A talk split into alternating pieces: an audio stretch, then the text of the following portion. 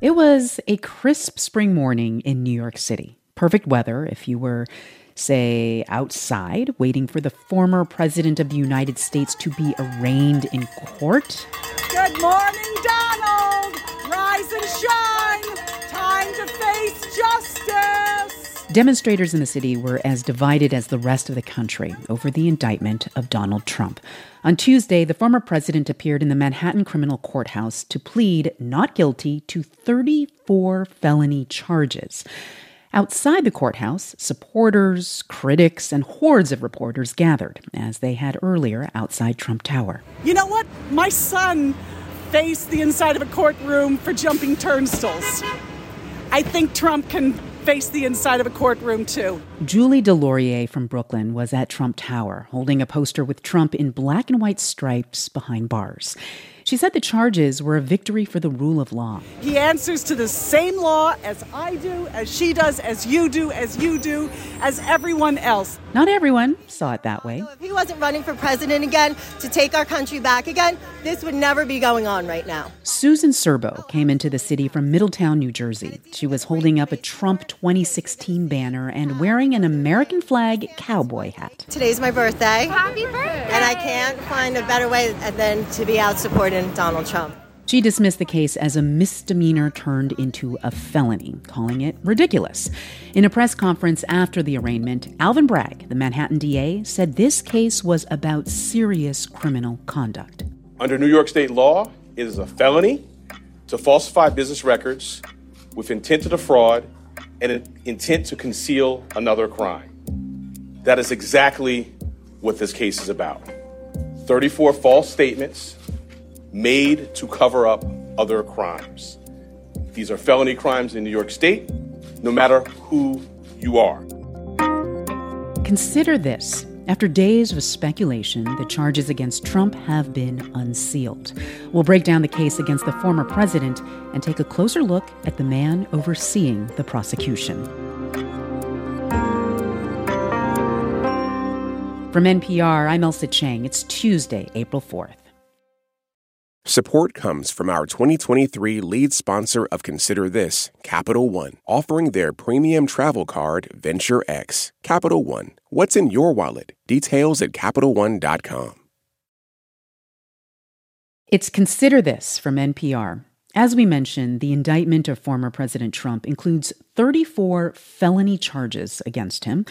The charges stem from an investigation led by Manhattan District Attorney Alvin Bragg into hush money paid by a former Trump lawyer to an adult film star just before the 2016 presidential election. Just after today's arraignment, my colleague Adrian Florido spoke with NPR Justice correspondent Carrie Johnson. Carrie, uh, Trump uh, was charged on 34 felony counts. Uh, what are the most serious charges here? Uh, that's right. The charges were just unsealed in the last few minutes. We're still going through them, as well as the statement of facts. But we do know the 34 counts are related to falsification of business records in the first degree. Essentially, the grand jury says that from August 2015 to December 2017, the former President Donald Trump orchestrated a scheme with others to try to influence the 2016 election. That uh, in a scheme known as catch and kill, they found and purchased negative information about Trump to try to bury it and boost his electoral prospects. And they violated election laws and made and caused false entries to be made in business records of companies in New York. And then they later took steps to mischaracterize for tax purposes the true nature of payments made in that scheme. We have a statement from DA Alvin Bragg, a written statement the DA says Manhattan is home to some of the country's biggest business markets. We can't allow New York businesses to manipulate their records to cover up criminal conduct. And we today uphold our solemn responsibility to ensure everyone stands equal before the law. Uh, Carrie, what happens next? How does the legal process begin to play out from here?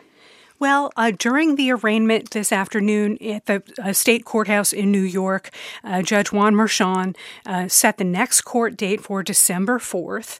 Um, this case could head to trial as early as January 2024, according to the prosecutors, though Trump's defense team is uh, targeting spring 2024, which of course will be right in the heat of some of the primaries. So, uh, Donald Trump is not only a former president, he's actually running for the White House again in 2024, which to some extent will complicate this schedule and uh, some of these legal proceedings potentially. Uh, we do expect as well that the district attorney's office will have to share some information with the former president's lawyers, a process called discovery, and then we may get some legal motions from the Trump team. The former president has already signaled on social media he want, might want to change the venue from Manhattan to someplace like Staten Island, which may be more favorable to him electorally speaking. Uh, Trump did not speak as he was leaving the courthouse uh, after his arraignment, but I understand that his lawyer uh, did. What did his lawyer have to say? Yes, one of his lawyers says the indictment itself is boilerplate. He called it disappointing and said they're going to fight it. He said Trump is upset and frustrated and disappointed. He also said this is a sad day for the country, but Trump's lawyers, even before today, had signaled they intend to fight uh, via paperwork and uh, rhetorically, and I expect a lot more of that to come in the hours and days ahead. What about the judge uh, in this case, Carrie? Yes, the judge, Juan Merchan, is somebody who has handled cases involving the former president and the Trump organization before. He's no stranger to some of these complicated matters. He also said in court today that um, the district attorney is not asking for a gag order, despite a lot of speculation in advance of this proceeding, a gag order on the former president. But he said that he's encouraging both sides to refrain from using ang- language that is likely to incite violence or civil unrest and refrain from any action likely to uh, cause that kind of behavior. We know, of course, the former president has been posting for days now about the district attorney Alvin Bragg, which has led to an uptick in threats against the DA. That's something to monitor moving forward. The former president has also been blasting the judge and one of the judge's children on social media, and we'll have to see if that continues despite this warning today as well. Carrie, uh, uh, former President Trump is also being investigated by the Justice Department for his handling of classified documents and his role in the January 6th uh, Capitol riot. he also faces potential charges in Fulton County, Georgia, over efforts he made there to overturn the state's 2020 election results.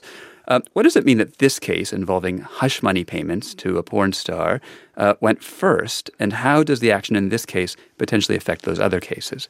You know, we're still going through the indictment here, Adrian, but what I can say is that some legal experts expected this case filed by the Manhattan DA to be potentially the weakest. And so we do know that the prosecutor in Fulton County, Georgia, has been very actively investigating attempts to pressure state officials there um, to try to overturn the results of the 2020 election. And Adrian, just before uh, this proceeding in Manhattan today, uh, federal appeals court here in Washington sided with the special counsel Jack Smith, saying that Jack Smith should be able to question some of uh, Donald Trump's top White House aides, former aides in the White House, including Chief of Staff Mark Meadows, about January 6th and those classified documents at Mar a Lago. So, a big defeat today for the former president there. That was NPR's Carrie Johnson speaking with my colleague Adrian Florido.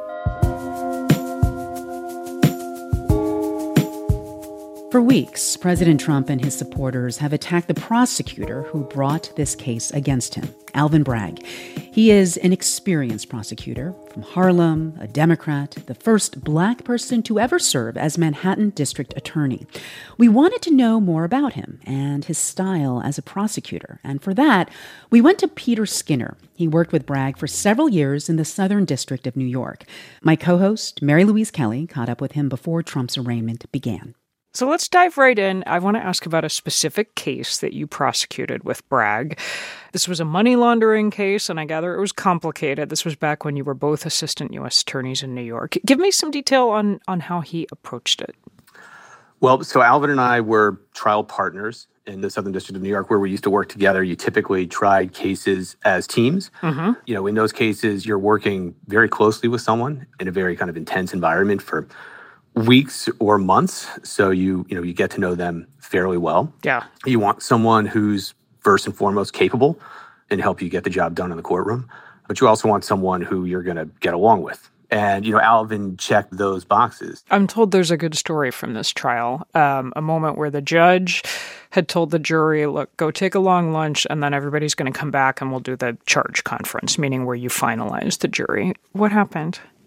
No, that's that's right. And this was a judge who didn't allow cell phones in the courtroom. So we got back to the conference room. Kind of the first thing everybody always did was look at their phone. My phone had a whole bunch of missed messages and voicemails from my wife that I started to listen to.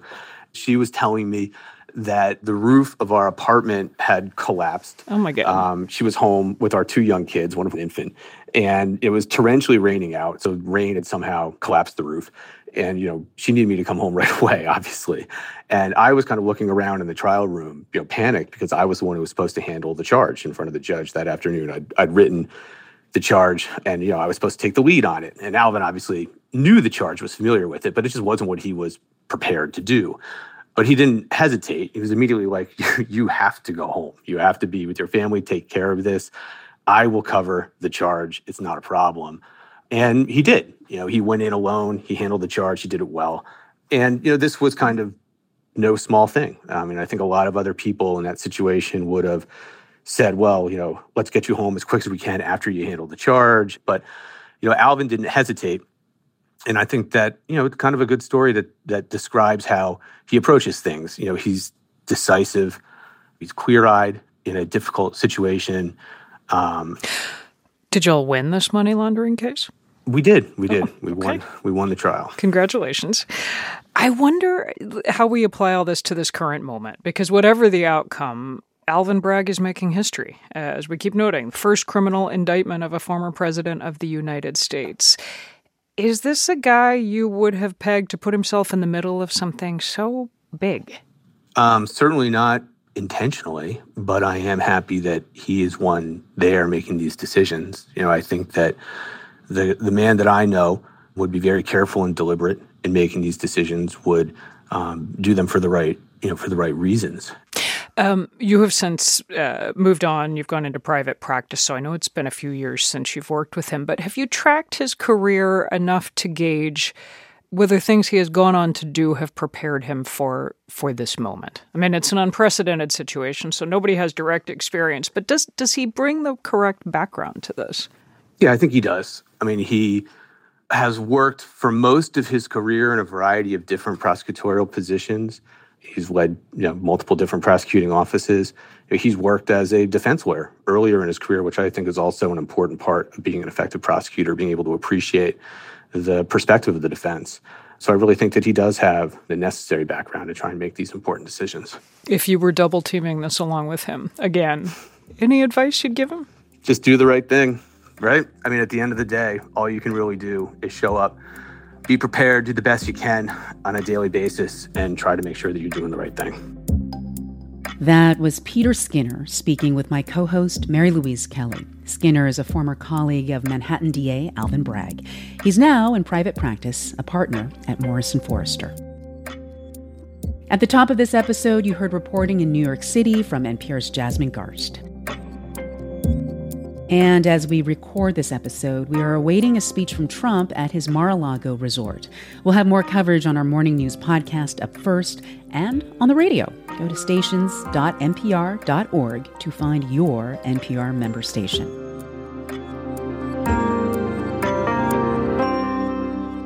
It's Consider This from NPR. I'm Ailsa Chang.